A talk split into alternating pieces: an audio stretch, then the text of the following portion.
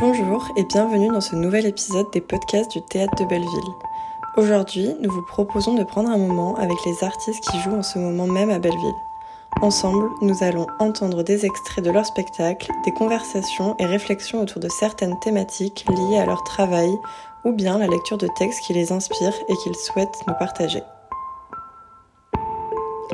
Aujourd'hui, nous sommes en compagnie de Pauline Cassan et Philippe Demont, tous deux co-auteurs et interprètes du spectacle Les yeux grands ouverts, mis en scène par Philippe Demont, et conter l'histoire de Constance qui revient avec son compagnon dans la maison familiale avec une seule obsession, organiser les 30 ans de mariage de ses parents. Mais entre un père absent et une mère qui refuse de voir que tout s'effondre, elle finira par ouvrir les yeux sur les réalités de leur couple et du sien.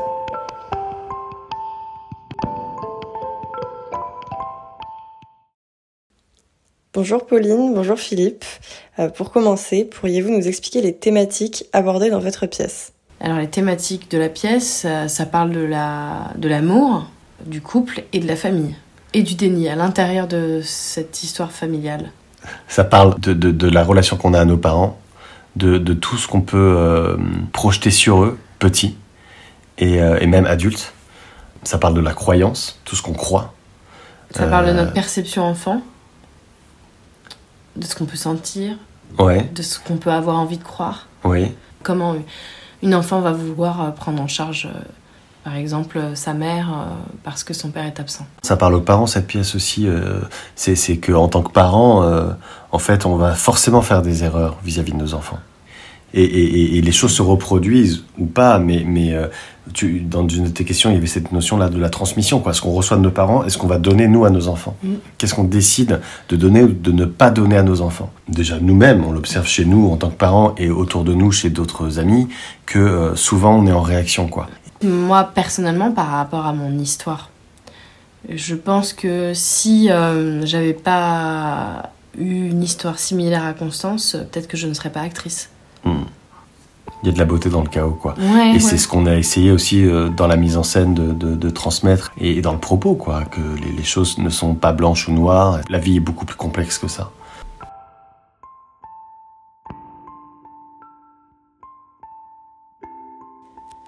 Et cette histoire, donc l'histoire de Constance, quand et pourquoi avez-vous eu envie de la raconter et pourquoi l'écrire à deux? Je pense que mon envie euh, est arrivée au moment où j'étais enceinte de mon fils et encore plus au moment de l'accouchement et au moment où je suis devenue mère. Parce que à ce moment-là, je n'étais plus à ma place d'enfant mais à une place d'adulte. Et d'un coup, j'ai pu euh, me poser des questions sur ma propre enfance. Puisqu'à ce moment-là, bah, tu commences à élever ton enfant, puis à l'éduquer. Donc tu as forcément un miroir de tes parents euh, en écho qui arrive. Ça m'a donné envie d'écrire cette histoire. En fait, ça a été un accélérateur Ouais. dans notre vie intime, puisque un enfant, ça chamboule tout. Et ça a été un accélérateur aussi dans notre vie professionnelle, l'enfant. C'est-à-dire qu'on s'est dit, on va écrire un spectacle, on va écrire une pièce qui parlerait de nous et en même temps de tout le monde. Mais c'est vrai qu'on a de la chance parce que on- quand on s'est rencontrés, on a écrit très vite ensemble. Ça a fait partie de notre histoire en fait euh, et notre, de la construction de notre couple. Et ça a toujours été très fluide. Mais en général, ce qui il n'y se a pas passe... d'ego, en fait, c'est surtout ça. Non, mais en général, ce qui se passe, c'est que soit moi j'écris de mon côté, Mm. et après je fais relire à Philippe, et puis il me fait des retours. C'est souvent ça Ouais, d'ailleurs. souvent c'est ça. C'est souvent moi qui écris le premier jet, Philippe me fait Mm. des retours derrière, et puis il me fait avancer sur euh, ce que je viens d'écrire, sur la distance qui- qu'il faut Mm. avoir, euh, sur des idées en plus.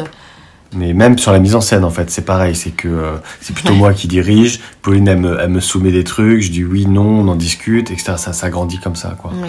Et il n'y a pas d'ego de euh, non, mais moi je suis metteur en scène, toi t'es l'auteur. Enfin, genre, tout se mélange, quoi.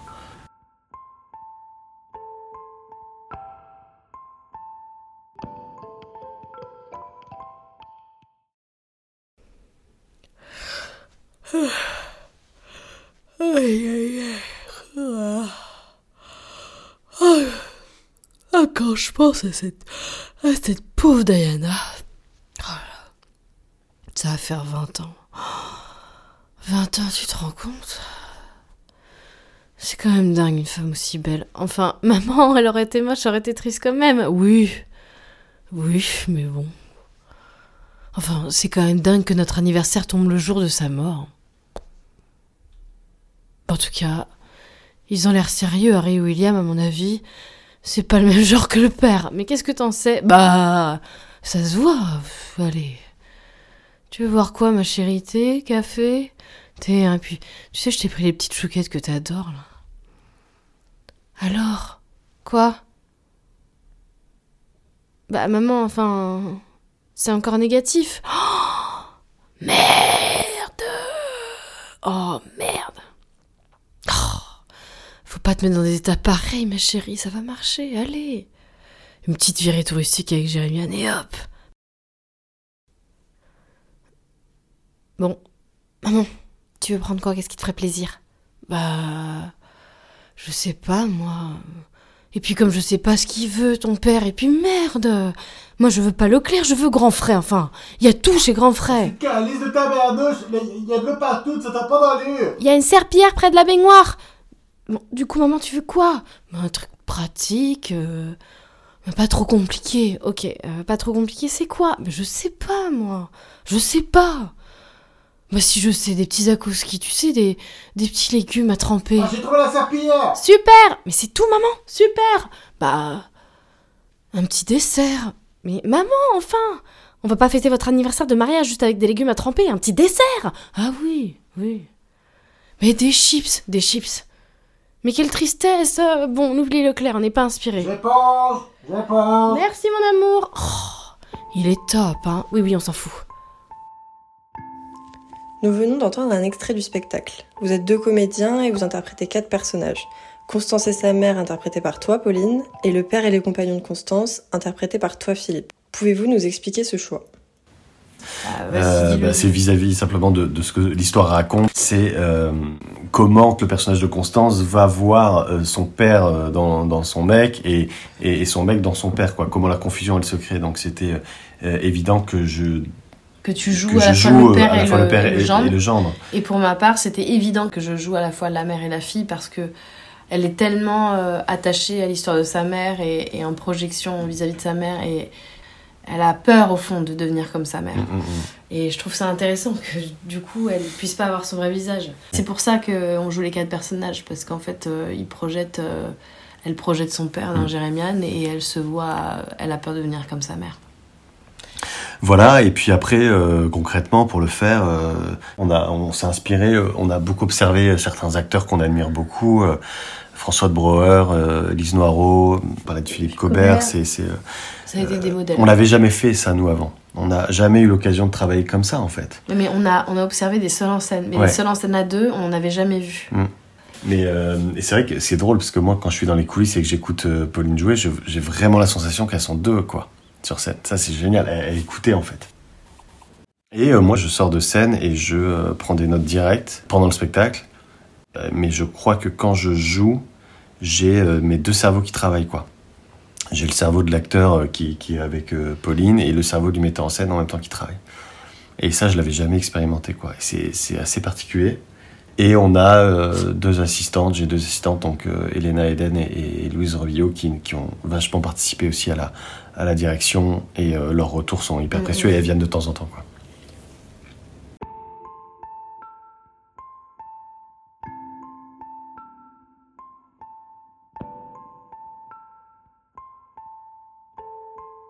Un père absent ou mort ne disparaît pas nécessairement sur la scène psychique. Il peut être présent dans le discours de la mère ou de l'entourage de l'enfant. Il continue d'exister symboliquement parce qu'il est investi, pensé, attendu ou regretté. A l'inverse, un père présent corporellement peut être absent du discours familial. Il est alors un poids mort dans la vie de la fille parce qu'occulté, impensé, effacé. C'est une suppression qui emporte avec elle les besoins, les rêves et les désirs infantiles. Le père laisse un trou non pas parce qu'il a disparu, mais parce qu'il est éliminé comme objet de pensée, l'un n'excluant pas l'autre. Certaines femmes ne cessent de témoigner du drame que représente dans leur vie le fait de ne pas avoir eu un père suffisamment présent ou de l'avoir perdu trop tôt. Il leur manque des souvenirs, des scènes, des émois, une mémoire du père pour nourrir leur affectivité. Leur quête amoureuse aura dès lors pour but d'instaurer ou de restaurer le père en elle.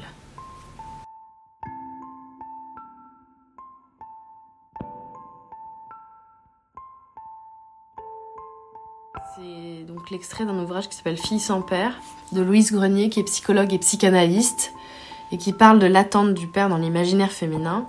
Ce livre m'a aidé euh, pour euh, construire euh, le, le chemin, le parcours psychologique de Constance vis-à-vis de son père, de l'absence de son père et de qu'est-ce qu'elle pouvait s'imaginer enfant. Et d'ailleurs, je crois que dans l'histoire de Constance, elle imagine que son père est Superman et qu'il sauve des gens. Son père est médecin généraliste et elle s'est imaginé ça pour survivre. Et je sais que c'est à partir de ce livre-là que j'ai eu cette idée de Mhm. Superman.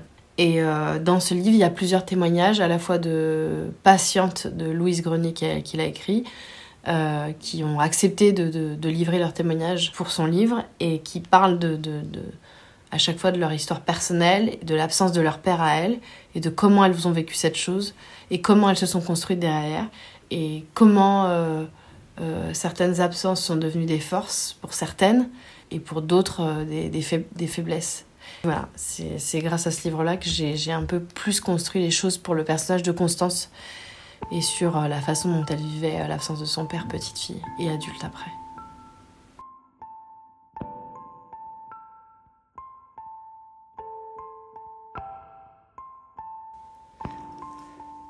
Pauline, Philippe, merci beaucoup pour ce moment passé avec nous. On peut vous retrouver au théâtre de Belleville jusqu'au 30 novembre tous les mercredis, jeudis, vendredis et samedis à 19h et tous les dimanches à 15h. C'est la fin de ce podcast. Merci à vous, amis auditeurs, de nous avoir écoutés. Nous espérons vous accueillir très bientôt au théâtre de Belleville. Nous nous quittons sur la musique Candle in the Wind d'Elton John que Pauline et Philippe ont souhaité partager avec nous.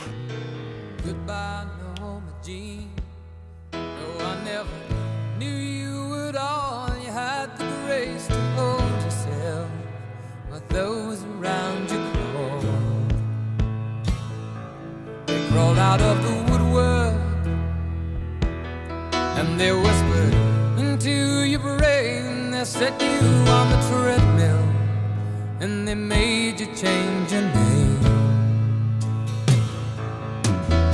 And it seems to me you lived your life like a candle in the wind, never